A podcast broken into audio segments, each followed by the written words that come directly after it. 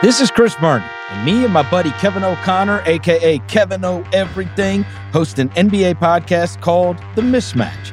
They call it The Mismatch because I'm awesome, and Kevin is a gigantic nerd. No, that's not why at all, Chris. They call it The Mismatch because I have a brain, and you're a loudmouth bozo. Good grief. Anyway, listen to our amazing NBA podcast, The Mismatch. Or don't. We really don't care. We're probably going to win a million awards either way. Chris, we do care, so don't say that. Please subscribe and listen to The Mismatch only on Spotify. Did you really call me a bozo?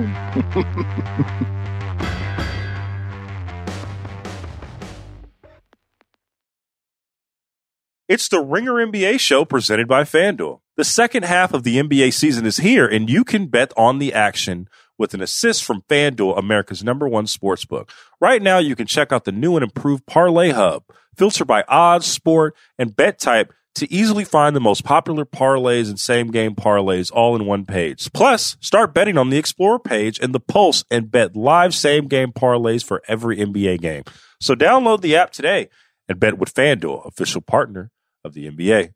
The Ringer is committed to responsible gambling. Please visit theringer.com/RG to learn more about the resources and helplines available, and listen to the end of the episode for additional details.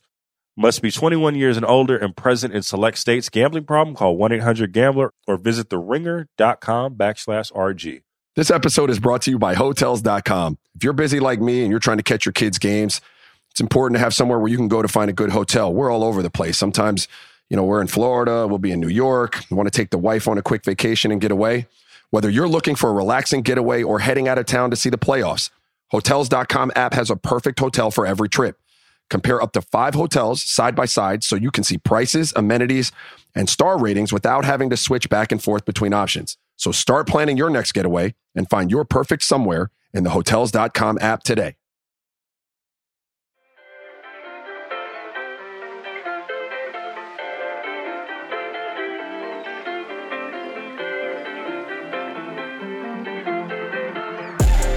What's up, everybody? Welcome to another episode of Off Guard. I'm your host, Pasha, and joining me, as always, Macaroni Tony, Austin Rivers. What's up, man? How you doing? You know, I would accept that, but before this episode started to record, we looked up what Macaroni Tony is, and the wrong definition is on Urban Dictionary. That is not what ant means, so do not look it up. So I'm going to give you this moment right now to kind of clear the air. What does Macaroni Tony mean? And how many people have called you that since? It's a pretty boy. It's another name for a pretty boy. Do you kind of refer to yourself as pretty? Like, do you think you are a pretty boy, or do you? Rule number one of being one is you never refer to yourself as one. You just let the people do it for you. Okay, I'm not going to say what I am or what I'm not. I'm not going to take credit for it. I'm not here to do that. Okay, Ant did it for me. So if you guys want to call me that, by all means.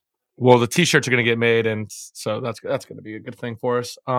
You're in Memphis right now. You're in Memphis right now. Yeah, that's my city. I lived there for a few years.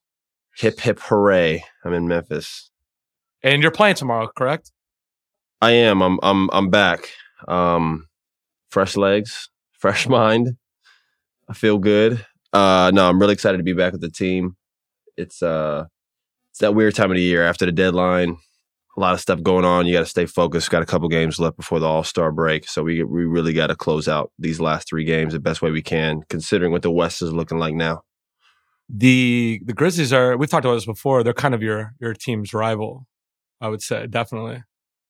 Again, it's hard for me to speak on that. I wasn't here for that, really. But just in the games this year, they've all been high-intensity games. I think we have the series right now 2-1. This is the last game. So it'll be a good game tomorrow, Friday night game, especially with, obviously, we've made moves, big moves for our team, or they made moves for our team. And, yeah, we'll see what happens. Yeah, and the Grizzlies haven't been playing well as of late. They've been going through it. There's been drama kind of surrounding their team. And, you know, Ja recently said that they're the most unlikable team in the NBA. Do you agree with that? Sure, I guess, they are a certain way, and some people love it and some people don't. I think it's part of their makeup, them being that way. And, you know, that way I mean by dancing and talking, this is that. I don't see a problem with it. I really don't. I don't have a problem with the way they act. But some people, I guess they do rub the wrong way. You mentioned your team made a lot of big moves. Let's get into it. You guys made a big trade at point guard. Yeah, man. They traded out my boy D'Lo, who is now back in his starting grounds, Los Angeles. We'll get into that, I guess, in a second. And we got Michael Conley, who's just the epitome of a pro. Just a real all-around solid player. And I think someone who they wanted to just help balance, maybe balance the water a little bit, balance the boat, especially with Carl coming back. You know, just have someone in there who's a little bit more even keel. You know, I don't know. These are all assumptions, but yeah, I think it'll be good for us. I think this is one of those trades you'll see as a win-win. You know, I think it'll be good for our team, and I think it's obviously much needed for Los Angeles. Them getting a player and scorer like D'Lo, you know, and we bring in a really high caliber guy and a good vet in Michael Conley. And then you know, also we also lost Bryn Forbes, who they waived. I think he's close to signing a deal with the Bucks if he hasn't already. And that's really cool too, because that's where he won, had some success. So yeah, I mean, it's always so interesting, man. Like during the season when guys head out and move, and you have to like, you really just get snapped back into reality how much of a business this really is. You'll make friendships with guys, you'll build relationships with guys, and you know, just like that, they're taken away, and guys got to go somewhere else. You know, guys' wives could be friends with your wife, or your girl could be friends with someone's girl. You know how that goes. So it's always that weird time of the year, but I wish nothing but the best for those guys. And I'm officially not the oldest, so I am, and but not by even close. It's not even close. I think what's Michael Conley? Mike Conley was in the 2007 draft, so he was class of 06. He's got to be 35, 34, 35, 35, I think. You're okay. He's got you by half a decade. 5 years, yeah, that's 5 years older than me. People treat me like I'm like 37, 36. I'm like, bro, I'm 30. I just turned 30. He's 35. That's a real inspiring number for me, just because it tells me that's 5 years away. So I officially don't feel old anymore. And we'll get into what Mike brings to your team in a minute. But what, for all the Laker fans out there, what are they getting with D'Lo? Because I know you really like being his teammate. So what are the Lakers getting there? I enjoy D'Lo, man. You know, he's misrepresented in a lot of ways. A lot of it just due to stuff that haunted him from a long time ago. I still think follows him today. And not every player is for every situation and every environment. You know, I've been in places where I might have not fit in the best, to where now I fit into this culture very well. And I'm sure it's the same way for other guys. What the Lakers are getting is a supreme confident player. Supreme high IQ player, shot maker, especially down the stretch.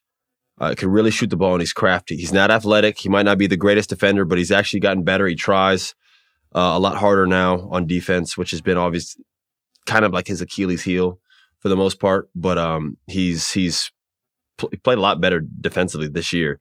And offensively, man, like the guy's just gifted. He really is. He's so highly skilled, Pasha. Like, D'Lo's one of the higher skilled players in the NBA. He's not really that athletic at all. He's just so crafty and knows the game. He's a high IQ player. He's really what the Lakers need. They need another guy so that way LeBron's not making all the decisions and all the plays. I think he'll be valuable for LeBron and AD. So it's a big pickup for them, honestly. And then you add the Beasley in there with shooting that they needed. And then Vando's just a guy who can really play hard and knows how to play his role as a pro. They got a lot better. And then you add the Achimura, came in, what, like a week ago, 2 weeks ago? So they're all around a different team. You know what I mean? The West is crazy. I mean, who else made a big move today? A lot of teams that got a lot better in the West. Your team is one of them. You know, Mike Conley brings a lot. I feel like, especially last year in the playoffs, with the Grizzlies, the T-Wolves, they just lacked that experience, right? Like, Timberwolves probably should have won that series. And what they were missing was probably a guy like Mike Conley, who's kind of going to be the adult in the room, kind of set the table for everyone, you know, be a leader, like set by example. So I feel like that's a great pickup for you guys. And yeah, like with the Lakers, I feel like D'Lo is a gamer, and I feel like he's gonna show up. He's gonna have big games for the Lakers. And LeBron's just getting a player. When at the beginning of the season, everyone kind of made fun of the Lakers and said they don't have a lot of NBA players on their roster. You can't say that anymore. They added four rotation guys, a few starters there in the last week. So I feel like the Lakers got a lot better for sure. Yeah, the Lakers definitely upgraded. We upgraded just in the sense that, you know, Mike is going to fit more so what I think they're trying to do here.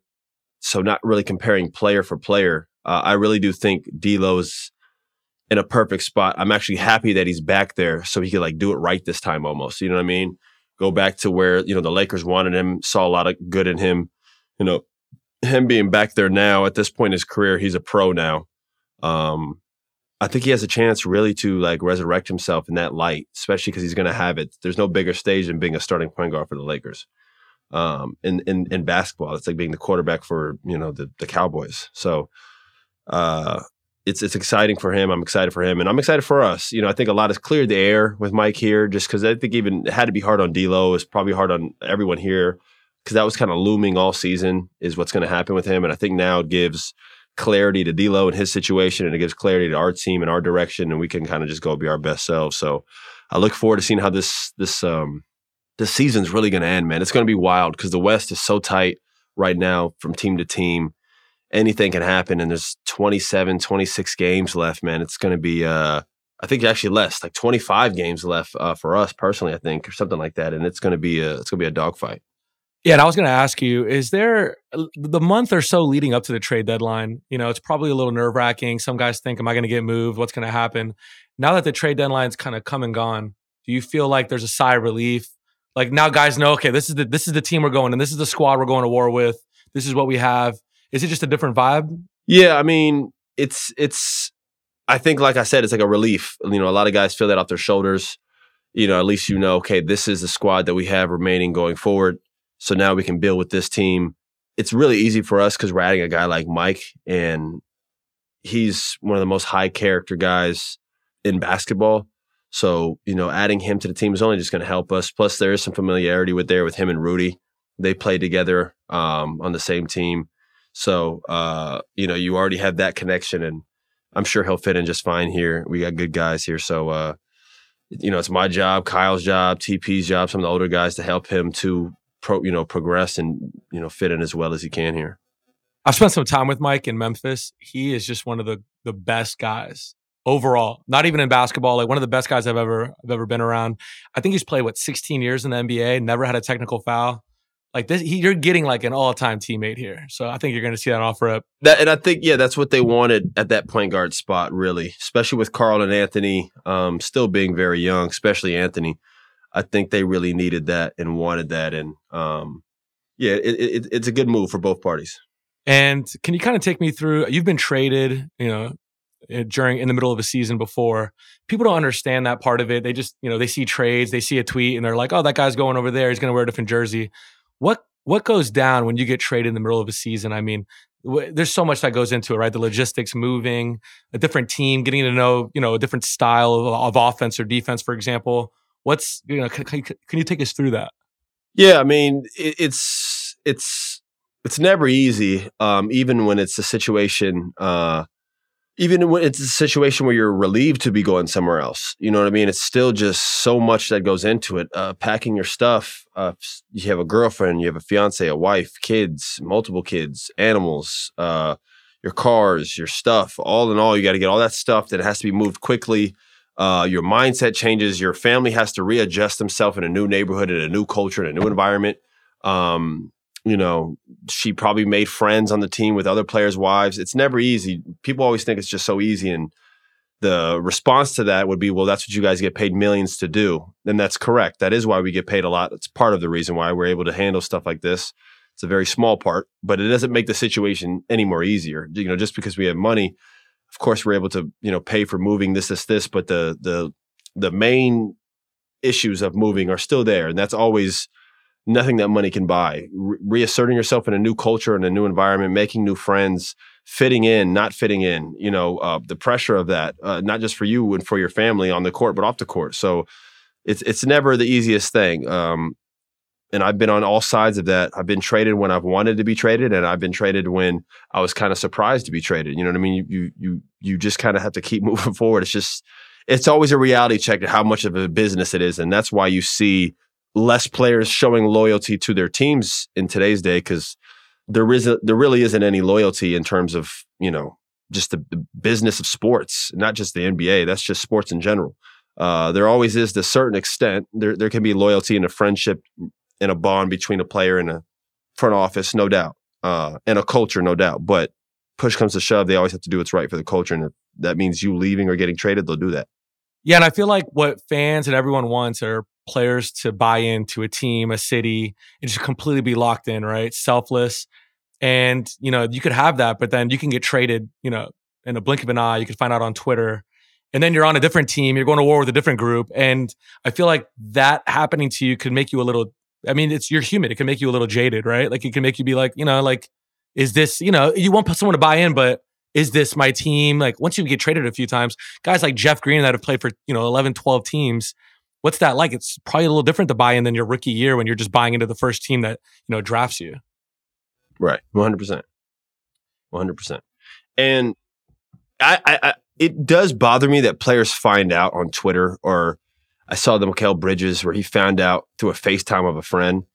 I would like to get to the point where the player itself who's getting traded or moved can get a call from the front office first and foremost and be like, hey, the news is going to break in the next 10 minutes. We wanted to let you know first. Even if it's a text, a call, whatever the fuck you got to do. I don't know. But a player getting on his phone on FaceTime and talking to his teammate, and his teammate saying, sorry, you're going. He's like, what are you talking about? And him not knowing what's going on is absurd to me. And it's not just this case. It happens all the time, all over the league. Players find out they're traded through Twitter.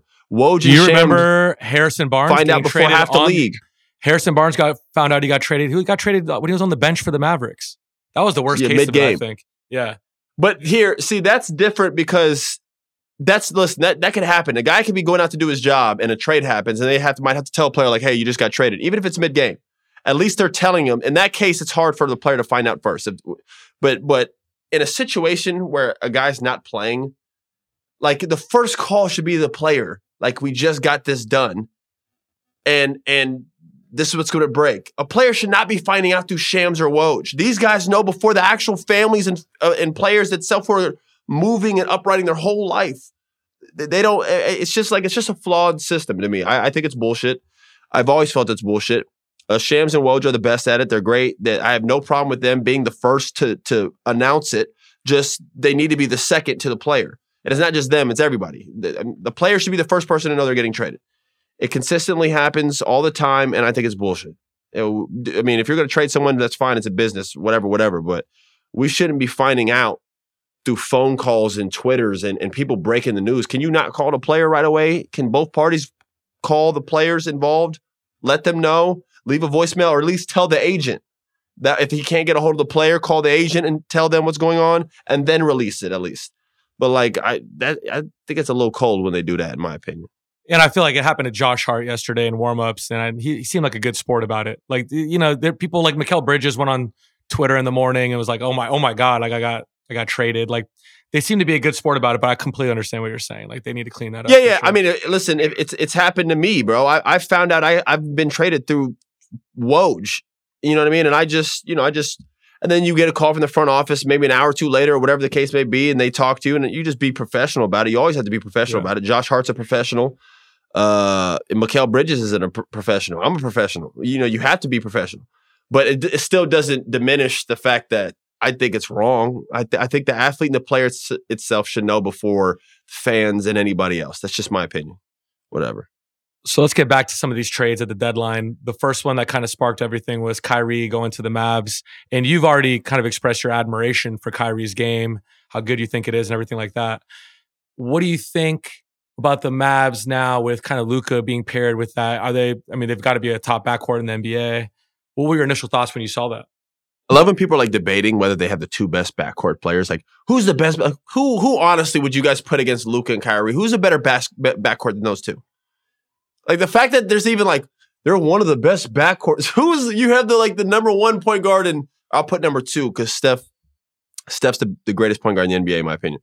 But Luka's two and Kyrie's probably three. I mean, I'd probably put Kyrie three or four. I mean, at that point, you know, he's up there with Dame and yeah. Yeah, he's nonetheless, Dame, he's in the top of the crew. And you have both of them on the same team. which you can do because they both can score the ball so well. So they're both like shooting guards anyways. So one can be a point guard, one can be a shooting guard. I mean, the initial concern is ball movement, you know, how much will be there. They have really good pieces around them. Josh, Green? Is it Josh Green? Josh Green. Yeah, he's really surprised them, and I like him. He plays hard. He's athletic. He's got game. Jaden Hardy. Jaden Hardy, yeah. Yeah, I like him. And then they obviously still got their anchors in terms of their role cast. They got Timmy, and they still have Christian Wood, and they have Reggie Bullock. So they have like their core shooting role players there with their two stars. They have their bigs they like that can switch because they like to switch 1 through 5 a lot. That's why they play Kleber, they play Dwight Powell. These guys can switch and guard 1 through 5. So they still kept them pretty much their core of their team. Finney Smith was a big loss, in Dinwiddie, but you replaced that with a Kyrie Irving. It seems like a good move. You just don't know what his future is going to hold this summer, but they're going to be tough, man. Guarding him and Luka, man, like, wow. I can't wait. We play them in 2 days, so I'll get to find out. I think his home opener in Dallas is when we play them, so that'll be a fun game. I feel like people also, they're asking, can Kyrie play with Luka? How's that going to fit? Have people not seen in the past when there's a guy like Luka, where James Harden, for example, in 2017, he gets a star secondary ball handler like Chris Paul. That was the best the Rockets were when they had another guy handling the ball like Chris Paul. And then you had Luka. He had Jalen Brunson last year. They went to the conference finals. So it seems like Luka and a guy like James Harden, I'm not saying they play the same, but their usage rate is kind of the same. It's not too far off. Those guys do play better. The team has better success when there is a secondary ball handler. So I feel 100%. Like it shouldn't be a thing about if Kyrie could fit. Definitely could, especially if you stagger their minutes where one of them is always on the floor. Great point. I think you're right. James, I think, was at his best with Chris. It also relieved him in so many ways where he didn't have that nightly pressure to like carry a whole offense and create. You had another big time creator. That's what he's going to do. I mean, he's going to provide scoring and playmaking for them on a high level. To where Luka can still be high usage and dominate, but it's not just going to be so solely on him to play 42 minutes a night or 40 minutes a night, where he's really just putting so much pressure on his body when you have another superstar on your team. Because Kyrie is a superstar, I believe, and they're going to be really tough to guard. Yeah, and I also feel like it's definitely a high risk move that they made, and they've been trying to pair Luka with like the right sidekick, right? They had Porzingis in there, they've had Brunson in there. Do you feel like maybe they're running out of chances of kind of finding Luka like the right guy? Or I think Luka is. It helps that I would have to imagine Luka has, as a role model, he has a guy that stayed through the good and bad. I mean, Dirk's probably a role model for him there. He's from overseas. And Dirk won a championship there and is a legend there. And Luka probably sees that and says, you know what, I want to do the same thing, but maybe even more or even better. Obviously, to do so, he's got to continue to play the way he's doing, and he has to bring him a championship. I think he's willing to go through that and stay put. Dallas is not a bad place to live. No income tax. It's very, very nice place to live. It's a good, they got a good fan base, nice arena. I don't understand why they haven't gotten free agents in the past. Like they struck out on I think it was, Dwight Howard before, Carmelo, Darren Williams back in the day. Then I went to Dallas and I'm so shocked that they're not more of a free agent destination. It is one of those cities that's heavily slept on. Phoenix was slept on for decades. Before I was in the NBA, and now Phoenix is now, because people have really gone out there. It's one of the favorites for players.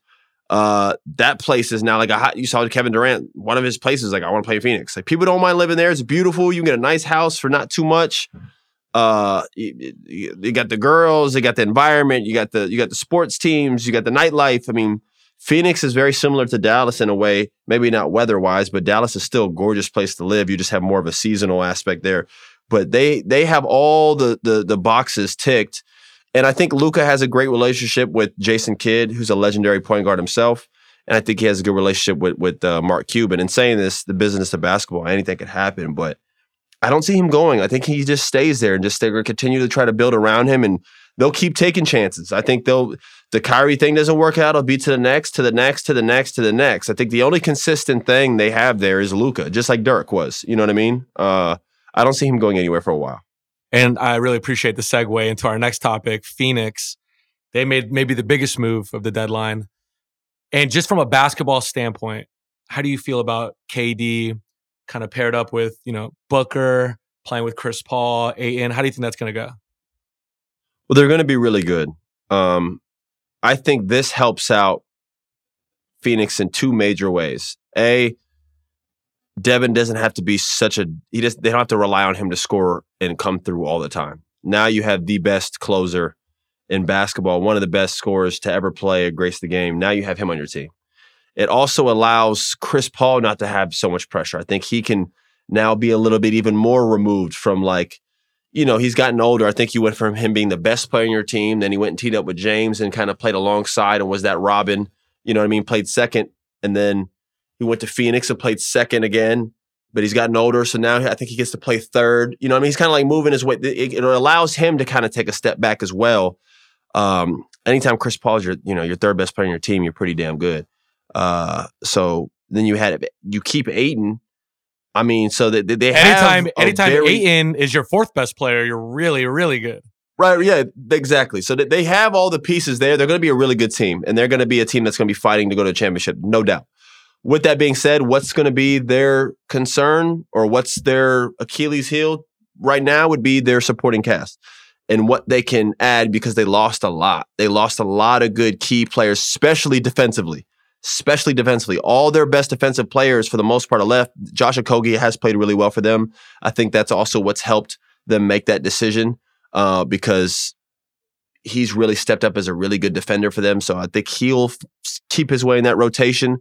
And I think with a lot of these players being bought out, which you'll see, they're going to sign and add players. I think you have, Campaign still there. You have Damian Lee, who's really filled in as that backup shooting spot. You have Okogie, who's like a hustle player. I would not be surprised if they go after, though, like a Russell Westbrook or a Reggie Jackson, a Will Barton. Some of these guys, some high-level players are going to get bought out and are going to sign quickly with a new team. I've already seen Bryn Forbes looking to go to Milwaukee. I've seen rumors of Will Barton might make a reunion back to Denver off the bench there. There's a lot of different places that Reggie Jackson is a favorite to go to Phoenix. They're saying, what's his name? Russell might go to Miami. I mean, these are all rumors, but people are going to make signs. In the next week or two, you'll see some of these guys who have gotten bought out or waived, sign on some new team. So that's going to be their question. What can Phoenix add as their supporting cast? And I feel like every time that happens, for example, when the Miami had the big three, they were like, well, how are they going to fill out the rest of the roster? The NBA has a lot of good players that they figure it out. Yeah. Like you said, you just named the Shamit, Campaign, Damian Lee. They have TJ Warren. These players they're in the NBA. They're good basketball players. Like, they're pros, step man. Up. Yeah. They got the hard part down first. That's to get stars. Okay. So that's what they took the bet, like all the teams that have won. Let's have the Warriors are no different. All the teams who have won over the past 50 years. Let's have a great starting unit. Let's load that up as much as we can, and then let's try to fill in the pieces with really good pros.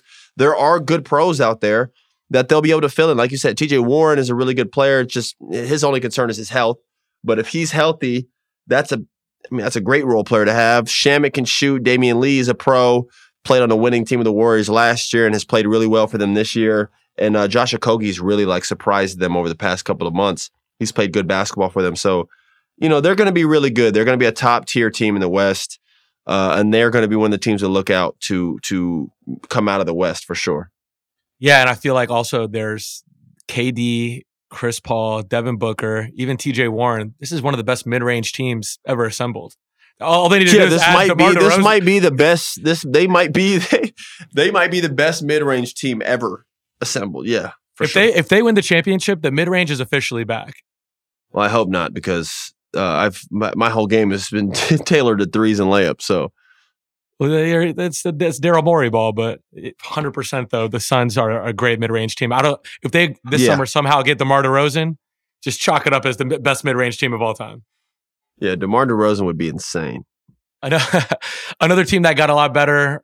Let's think here. We got the Lakers, and they added, we already talked about earlier, 4 rotation guys. They added shooting. They got younger. Do you think that they're definitely in the playoff mix now? Because right now they're on the outside looking in. It's going to be tough, man, because there's 25 games. So, and for some teams, even less. So now when there's that many games left, not only is your season predicated on how well you play, it's tough when you have to also depend on someone else losing. It'd be one thing if there's 50 games left and they're 2 games out. There's 25 games left and they're 3-4 games out. You know what I mean? And the teams that they need to lose are teams that don't lose a lot. You know what I mean? The West is loaded, though. I mean, Memphis, I think even Memphis got better. They added Luke. It provides them even more shooting around Ja. The Clippers really got better. You know, they lost kind of like baggage that, like, you know, guys that weren't, they didn't really want to play. And they added like a spry Bones Highland and an Eric Gordon. And you played with Eric Gordon and Bones Highland, and you like both their games. Yeah. I love both of their games. This would be a good place for Bones to go. I think it's his first time getting traded. I think it's his first time going through the business of basketball. Him understanding how serious it is to go somewhere and acclimate. You know, and he's going to be around top tier scorers, guys that could probably teach him a lot. Just about getting to their spots, playing with pace, you know, learning how to make plays for others because the dude has like so much talent. So, yeah, I like Bones there, and I'm really happy for Eric. Eric's kind of been stuck down in Houston for a little bit of time, which didn't really seem like the vet fit for him. And now he gets to go on like a contending team, which Eric belongs on. He's a really good player. I played with Eric in Houston; he was nasty. So, him getting out and going to the Clippers is going to be really cool. Where he started, too. And I also feel like, oh, yeah, that's a good point. I forgot about that. He was part of the Chris Paul trade. Yeah. Yeah, the Nuggets are at the top of the West right now. And I think they probably thought, hey, you know what, we might just sneak in, you know, win the West this year. It's kind of been a weaker Western Conference. And then every team got better. They went from being like, you know what, the Nuggets are probably come out. I mean, they're playing really well to being like, oh, well, hold up. The whole West has reloaded. And the East is just top heavy. You know, you got Boston, Milwaukee, and Philly. You know, those are the 3 teams. I like Cleveland. Milwaukee, Cleveland as well. They're just young, man. I like Cleveland. They're really good. It's just hard for me to see them beating like a Philly or a Boston or a Milwaukee in a 7-game series. You know what I mean? They are really good, though. I like Cleveland, and they're going to be a good team for a long time. I like their coach. I like what they've put together over there. But they are a little bit young. So, you know, we'll see. Are you a little surprised about the Nets roster and them not making other moves after they collected kind of all of those solid players? Yeah, they got a bunch of pros. They're just not, they're not put together well. I mean, like Cam's like their best player. I don't even know. I mean, like it's a weird team now. They don't really have a direction. At this point, it's kind of just like, but they're not like in the bottom of the East too because of the team they had before. They still could make, they'll probably either be in the playoffs or a play-in at worst. You know what I mean? They don't have a team that they're trying to move forward with. I mean, I would imagine they're going to be really busy this summer trying to bring in guys or move guys. You know, I don't really know what direction they're going to go in now. But they have so many pros that could help like a lot of good teams. So it reminds me of the Jazz in the beginning of this year, how they got rid of Rudy and Donovan Mitchell. And they just had all of these, they went like 11 deep of just solid players. And it's a lot of players that other teams want. And it was just kind of weird and wacky. And they were winning games in the beginning of this year. And now I look at the Nets roster and I'm looking at all these players and I'm like, man, these guys could really help other people. And together, it just, no one's really standing out, but it's just a bunch of good players. Besides Cam. Cam Thomas? He's going crazy right now. All right, well, let's take a quick break. And then when we get back, we'll talk about Cam Thomas going on that big scoring run. This episode is brought to you by Indeed. We're driven by the search for better. But when it comes to hiring, the best way to search for a candidate isn't to search at all. Don't search, match. With Indeed, use Indeed for scheduling, screening, and messaging so you can connect with candidates faster. And listeners of this show will get a $75 sponsored job credit to get your jobs more visibility at Indeed.com/RingerNBA. Just go to Indeed.com/RingerNBA right now and support our show by saying you heard about Indeed on this podcast. Terms and conditions apply. Need to hire? You need Indeed. This episode is brought to you by Sonic. Fuel up for game day and any day, really, at Sonic. For a limited time, you can get the new $1.99 Sonic Crispy Tender Wraps. And trust me, you don't want to miss out. A crispy chicken tender and bold flavors like hickory barbecue and cheesy Baja, crisp lettuce, and melty cheese that make the perfect bite. So go get yourself some TLC, some tender love and chicken, and buy a $1.99 Sonic Crispy Chicken Tender Wrap today. Tax not included. Limited time only at participated Sonic drive-ins. This episode is brought to you by Hotels.com. If you're busy like me and you're trying to catch your kids' games, it's important to have somewhere where you can go to find a good hotel. We're all over the place. Sometimes, you know, we're in Florida, we'll be in New York. We want to take the wife on a quick vacation and get away. Whether you're looking for a relaxing getaway or heading out of town to see the playoffs, Hotels.com app has a perfect hotel for every trip. Compare up to 5 hotels side by side so you can see prices, amenities, and star ratings without having to switch back and forth between options. So start planning your next getaway and find your perfect somewhere in the Hotels.com app today. So Cam Thomas had 3 straight 40-point games after they shipped off, you know, the Nets stars. You and me have always talked about how there's so many good players in the world and all it takes is opportunity. He's obviously a really good example of that. What do you think about his games? Yeah, he's talented. He's a confident scorer, can do it at 3 levels, has a mid-game, has a three-point game, can get to the basket, he's shifty. And yeah, you know, opportunity is everything. He's taking advantage of it. 3 games in a row of 40 is no easy feat. I mean, he's really putting in some points and some buckets in a short amount of time. You know, that's again, like we talked about, the Nets are not like a team that's contending anymore, but they still have a team full of pros who are going to do their job and play. I'm sure a lot of them will be moved this summer to various places because, like you said, they have like a whole team full of like really desirable role players. You know what I mean? They have a lot of really good role players on their team. So I'm sure a lot of those guys will be moving in new directions this summer. So the rest of the season, you just kind of just play it out. You know, if they go to the playoffs, great. If they don't, they don't. But Cam Thomas, guys like that are going to have an opportunity to really go out there and like show their ability and show what they could do. The NBA is 100%. What am I looking for? What's the word I'm looking for? Opportunity, for lack of a better word. It's 100% opportunity based, man. It's all about opportunity. It's all about fit. It's all about scheme. People constantly look at players and be like, "Oh, that guy's a role player." Like, bro, no duh. The NBA is 99% role players. There's 0.1% of stars. There's usually 1-star team. Maybe some teams don't have any. And then some teams that are really good will have 2. The whole league is made up of role players, and it's all situation, and it's all based off if you fit into the scheme. Most role players on average were all getting 5 to 6 shots per player. So you're going to average 6-7 points, 5 points, depending on, you know, opportunity. Guys could go down, and you'll see a guy have 30 points. You'll be like, oh, my God, he was 9 of his life. No, bro, he just got time. He got minutes. The guy's really good. Cam Thomas has always been a really good scorer. He's playing with the 2 best players, 2 best one-on-one players in the NBA. He's playing with Kyrie Irving and Kevin Durant the past couple of years. You know, I see that all the time. So I'm happy for him. I'm happy they got an opportunity. Yeah, and I feel like people were surprised about his scoring outbursts. Everyone besides him. He, earlier in the year in his Instagram bio, had free CT in there. And he just seems like a super confident guy. And I know I'm cool with Javonte Smart that played with him at LSU. And one time I asked Javonte, I said, who's the best shooter you've ever been around? He wasn't joking at all. He was, Cam Thomas does not miss. And he was saying how great of a shooter he is. Definitely stems from confidence. So that he, by the way, he didn't even make the Rising Stars game.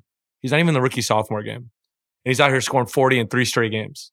So yeah, that's crazy. That's a snub. The rookie all-star game means about as much of nothing as something could probably. It's the most waste of an all-star game. Who the fuck watches it? It's the least competitive game ever put together, and you're rewarding players for doing what? Being half decent. Half the guys that play are just, some of them are just on bad fucking teams.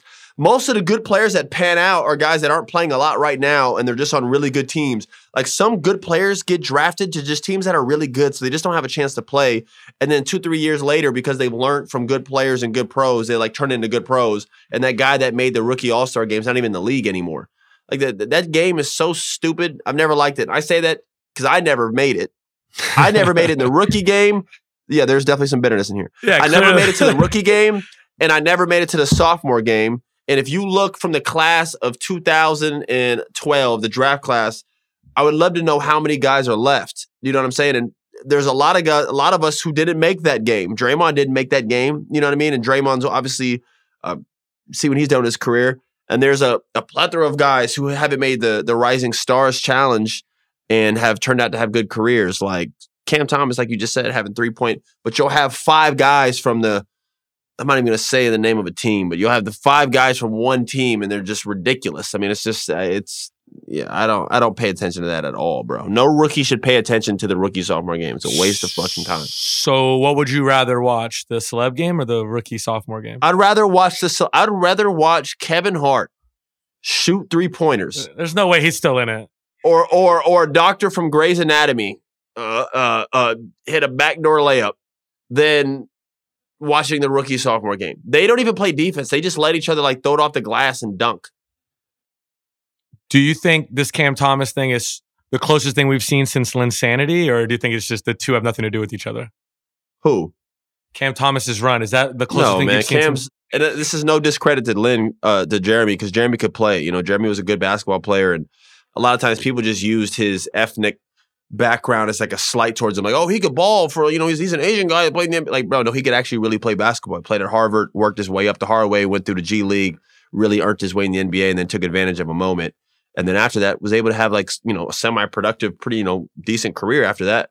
And then obviously found his way out. But I feel like Cam Thomas is more of a prospect and a guy that, you know, people look at as, you know, someone who could be a, you know, who knows for this team. I mean, 3-point, 40-point games in a row is impressive. Not to mention, that's not the first time he's done that. He's always been a pretty good scorer. Have there been any, and I know you've seen all the trades that happened today. Which one of the trades caught your eye that was most underrated? Oof, it's a good question. I was surprised by the Bazley, but they're not really using him. So you think he'll have an impact on the Suns? Like you said, people are worried about their depth now that they have their. I just like his ability. He's like 6'10" and could dribble the ball. He's athletic as hell. He's not a great jump shooter, but he's very capable. You can't just leave him open. He has a solid jump shot that I'm sure he can improve on. And he's going to be in a run-and-gun system in Phoenix, and he's super athletic. I just think he has ability, and he's young. I like him. I don't know why they did that, especially considering they're a team that's like going young. They're rebuilding with all these young players and picks.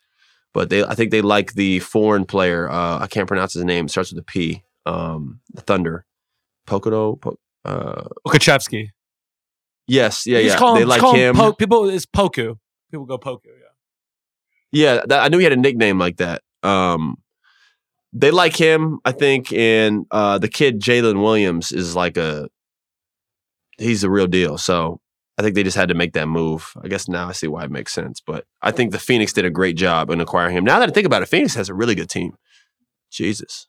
Yeah, they'll be good. Phoenix is going to be good. Like you said, it's the defensively is probably where they lost, you know, Bridges and Cam Johnson. So there wasn't a trade that blew my mind. I mean, I knew Kevin to the Phoenix is the most shocking one. I mean, everybody knew he was going to be dealt after Kyrie left because there wasn't enough for. That's the point.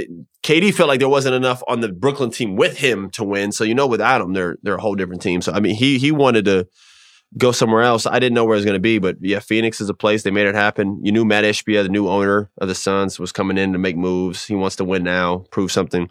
They're probably more of a desirable team because of the new ownership, you know, that's in there. So yeah, I mean, Phoenix is going to be, they went from like mid-season, everybody thought this team was on the verge of collapsing. Everybody was like, you know, they're going to trade CP and this guy doesn't get along with this guy and the coaches don't get along with the coach and this.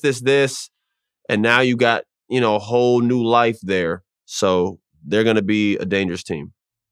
I feel like everyone was saying that Phoenix, the vibes were off ever since Game 7 last year against the Mavericks. People were counting them off. Book got hurt. They started losing a bunch of games. Just adding Kevin Durant, it just changes everything. And like you said, their roster is insane right now. And if they can figure it out, they're definitely one of the favorites. Did you happen to watch, before all the trade deadline hoopla, did you happen to watch LeBron pass Kareem? Of course. Yeah, of course, man. An amazing night in basketball history. An amazing night for him. The funniest part about it was the fact that Thomas Bryant actually thought for like a second that he was going to get that fucking ball. Like, my man had him pinned wide open under the basket. Would have been a good play to throw it to him, too, because he was wide open and had a guard under him. He would have definitely turned and finished. LeBron shoots a one-legged fadeaway.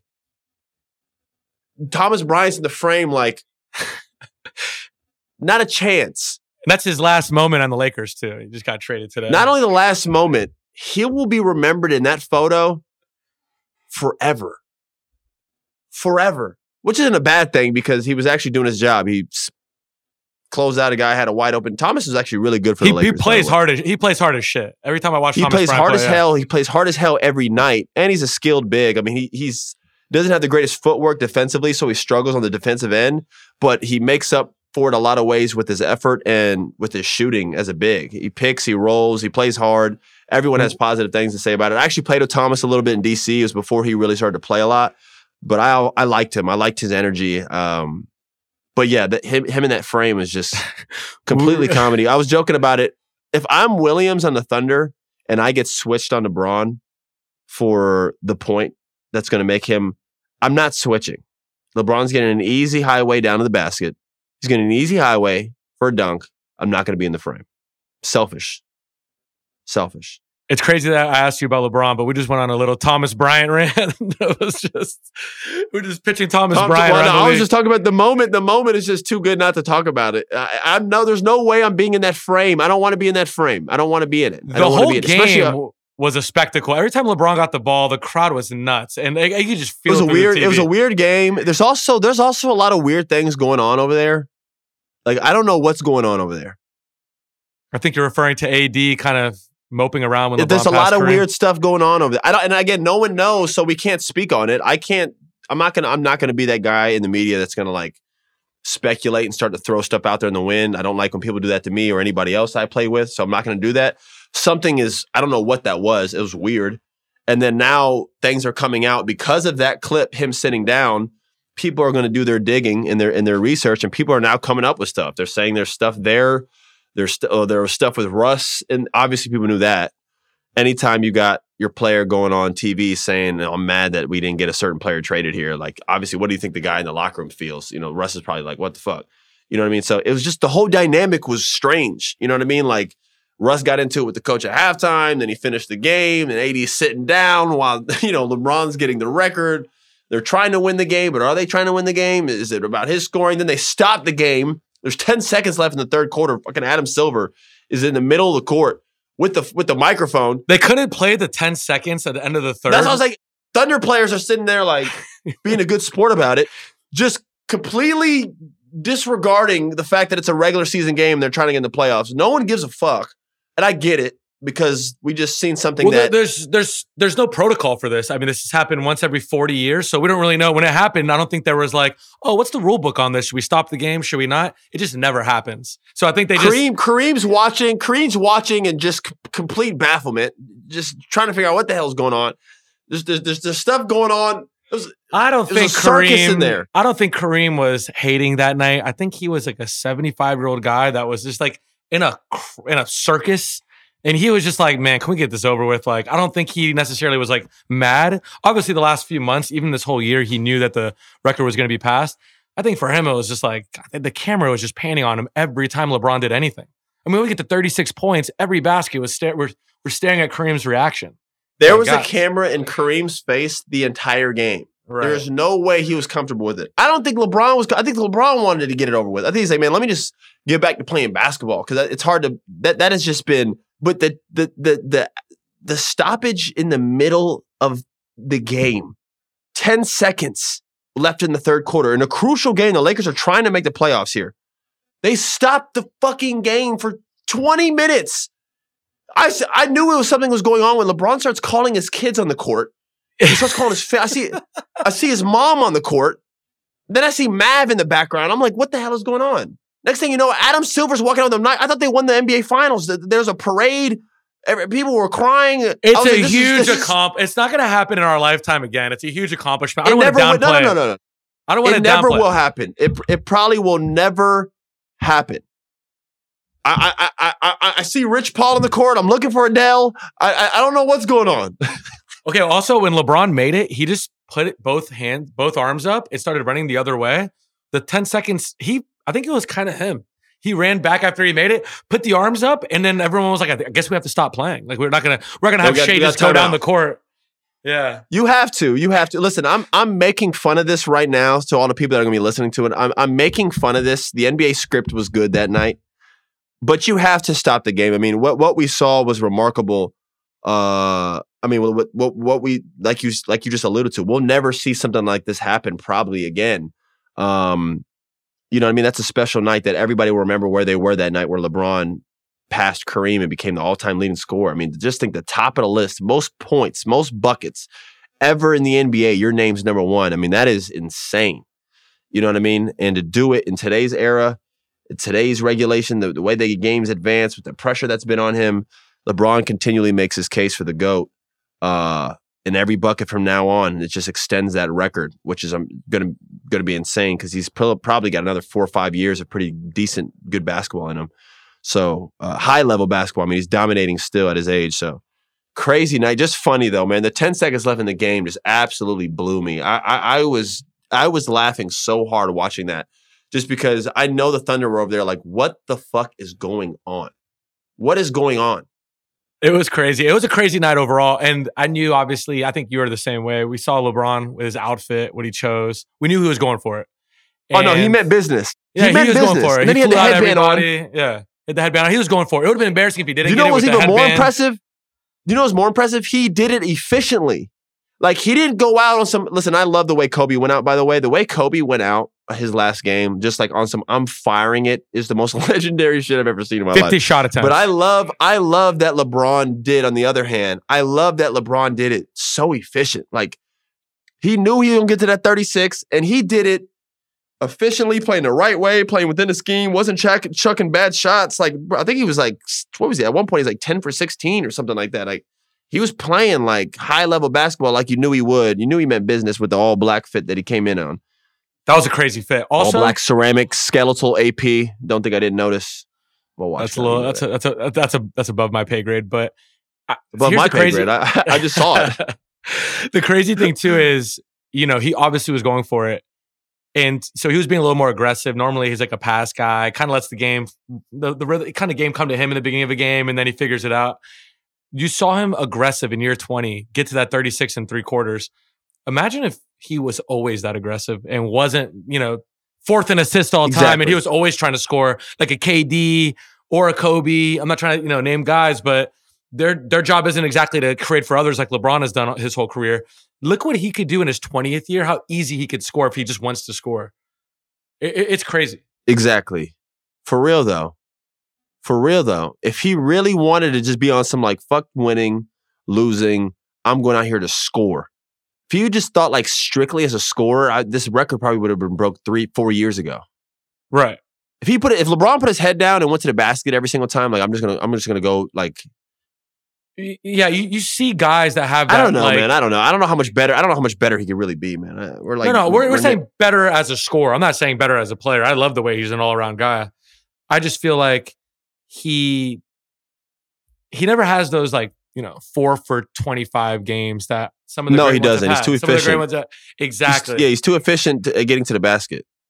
Right. So it's just a testament to how good he is. You mentioned Kobe's last game. It's crazy how these guys, with all the hype, you know, the celebrities there for both of those games we just mentioned, how they kind of rise above it every time and put on a show. Because it could be easy. It could be really easy to not, right? And to kind of fold under that pressure other players have. And those two guys just, when the lights are on, they kind of get better. Yeah. All right. Are you ready for rapid fire? Can I ask you this one question, though? Okay, sure. Are you surprised the Heat and the Raptors didn't make moves? I'm shocked that if the Raptors haven't made moves, if they were never going to make moves, what was this season about? Because I feel like there was a cloud over their team the last few months with Van Vliet or even Siakam or OG, like being on all these trade rumors. Every team has OG in in their jersey, you know, on Twitter. If they weren't going to move these guys, their record would have been a lot better. The vibes would have been a lot better for them, I'm sure, if they just kind of stuck with those guys, didn't have all these trade rumors going. Like, what's going on with them? The fact that they kept them, and Van Vliet's a free agent this summer. OG knows you were trying to move him. I just don't understand how they didn't make a move. Then they add Jakob Poeltl there. They added a guy. They didn't lose guys. They added a guy. That's crazy. Yeah. I was surprised Miami didn't move anybody either. They saw they were like a... They're still trying to add some of those, I think, guys who might get bought out. But I thought they were going to make a move. It looked like Fred VanVleet, a couple other guys were like favorites to go to Miami, which is weird. They do have Kyle there. He's fit in there, and he has a really good chemistry with Jimmy. But I wonder what direction they're trying to go in right now. They're obviously still trying to compete for something. They have a good enough team. They're like kind of just stuck in the middle where they're not like good enough to contend, but they're by no means a bad team. They're a high-level team, high-level coached. So I'm surprised they didn't make a move to really try to improve this year. Maybe I think they're just, maybe they're thinking. So I think sometimes I don't know. You start thinking about next year, or maybe they're take their chances with the team they have now. Maybe they're just super. Maybe they're just super confident because in the last 3 years they've been to the finals, and last year they went to the conference finals. A Jimmy Butler 3 away from going to the finals for the second time in 3 years.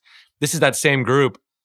I mean, I thought they would maybe move Lowry. I mean, you heard about that, but maybe they just think they can get it together. The East got weaker. Yeah. So maybe they saw an opening. Same with the Bulls, who didn't make a move. I thought for sure there'd be, sellers. They don't have their own pick, though. So maybe they have this year, so maybe they don't have any incentive to kind of blow it up and tank. But I know a lot of people thought they would. All right. Rapid fire. It's fight night edition. Are you ready to answer these? Oh, God, Pasha. Go ahead, man. All right. Just go ahead. I knew you couldn't resist. Is it true you got Mo Bamba traded out of Orlando? It's crazy. I've seen all the memes and stuff today. I want to take credit for that, but I can't. I had nothing to do with that, and I don't wish ill will on nobody. Although I do think he's happy. I think he's happy to be going to get a fresh start and going to LA. You saw him post something, I think, where he's like by the U-Haul trucks, but. What is the funniest thing that someone texted you after that? I got a voice message from Jamie Foxx on Instagram. And I'm like, okay. So I go through my Instagram. I see Jamie Foxx sent me a voice memo. So I click he goes, all right, young fella, got to get him off you. Got to get those big, and I can't say everything he said, but he said, got to get the big motherfuckers off you. I seen you with the little left, right. I was just laughing, man. He was just like, well, way to handle yourself. Got to protect yourself. I thought that was kind of funny. I feel like what I learned from it was the best time to ever get into a fight if you have to is right before the trade deadline because a bunch of shit happened right after. LeBron passed Kareem. The Grammys They forgot about me real quick. Yeah, the Grammys were on. KD got traded. I had like 2 hours of being a B-list celebrity. And then I went immediately back down to like a D-list right after the Grammys and the trade deadline went back on. I had my moment. And it was a brief moment because it feels like that was already like a year ago and it was 6 days ago. Somebody messaged me on Instagram that night and said, a random person said, this is your fault because you brought up the Royal Rumble. Who would win in the Royal Rumble in the NBA? We said Steven Adams. And someone blamed me and said, I put it in your brain, the whole fighting thing. And then you went out there and you had fighting on the mind. So I apologize for my part in it. And I don't know if you even agree with that, but I got that random DM. I mean, any opportunity I have to put a little bit of blame on you, Pasha, I'm just going to go ahead and take it. So yeah, that's fair. You have your part in this for sure. I'll make sure I'm careful what I bring up going forward for sure. Yeah, just I'm easily my mind's still young, still being molded. Just be careful what you say around. You're not the oldest guy in the Timberwolves anymore. So now your mind is young. I'm not anymore. I'm not. I'm actually rather young. I'm actually rather young nowadays if you haven't noticed. I'm far from being the oldest player and I'm very happy about it. I think around the players now, you should call Mike like old head, kind of really play into this young thing. Maybe ask Mike for advice a lot. Yeah, really play into it. That's a great idea. I'm like, what up, OG? What up, old head? What up, baby? There you go. It's all about how you frame it. You're in control. I'm in control. 100%. For sure. You're in Memphis. You have a game tomorrow. What's for dinner tonight? Because when I think of Memphis, I think of barbecue and Gus's fried chicken. Well, if I can get the hell off, if this ends anytime soon, I'll get to go to Flight maybe. Otherwise, it's going to be like, I don't know. What do you order late night in Memphis? Papa John's? I don't even know what they have out here. I think it's Blue City Cafe on Beale Street. Get it to go. Unbelievable food. It's a staple in the city. It's open till really late. I think it's Blue City Cafe. It's It's on Beale at the end of the road. It's really, really good. It's open till really late. Have you ever been to Gus's Fried Chicken? Yeah, of course. Thoughts? It's great. They got, I mean, their barbecue and fried chicken down here is, it's hard to beat. It really is. It's really good. They got some good food down here. They got especially some soul food. They got great soul food down here. I lived there for 3 years and I was trying to keep it healthy. And obviously the barbecue is like the best there. But every time someone visited, what did they want? They want the barbecue. They want to get that fried chicken. And people were visiting often. So I was constantly having to go get the barbecue, get the fried chicken. Because that's what they wanted when they visited. Were you a Graceland legend? I went to Graceland once. My my ex-girlfriend was a big Elvis fan. So I took her out there. Shout out to her. We don't need to do that. But it was really cool. It was really cool to go one time. I mean, did you go through the house and everything? They have a lot of anything Elvis. They have it on the walls, man. It was a lot. If you're an Elvis fan, you got to see it. Isn't it remarkable of how much stuff they have of his still? It's like overwhelming. You're like walking through this house and like every picture frame, they maintained it. Like I was like, this is kind of like a little weird. Oh, I walked by like the racquetball court and there was a water fountain there. And the guy that was giving me like a tour, he was like, yeah, Elvis used to drink out of that water fountain a lot. I was like looking at it. I was like, I don't know. Checks that he signed were up there. I was like, did Elvis okay this? I felt like I was invading a guy's house. Like it was nuts.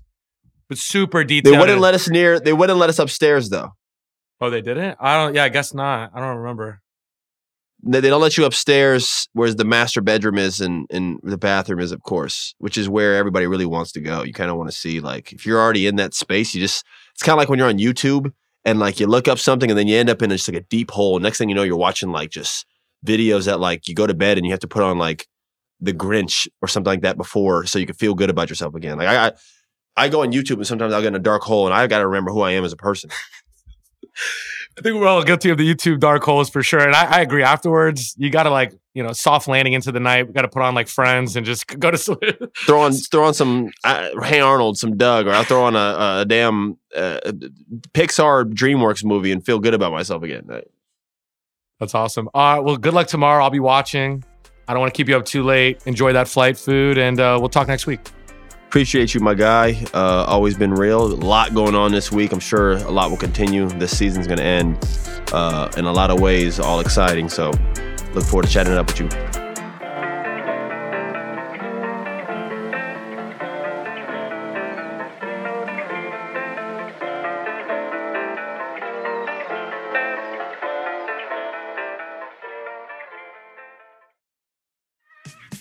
There's a lot that could impress you about the all-new Honda Prologue EV. True, it's got class-leading passenger space and clean, thoughtful design and intuitive technology. But what really sets the Prologue apart from the competition is that it's more than an EV.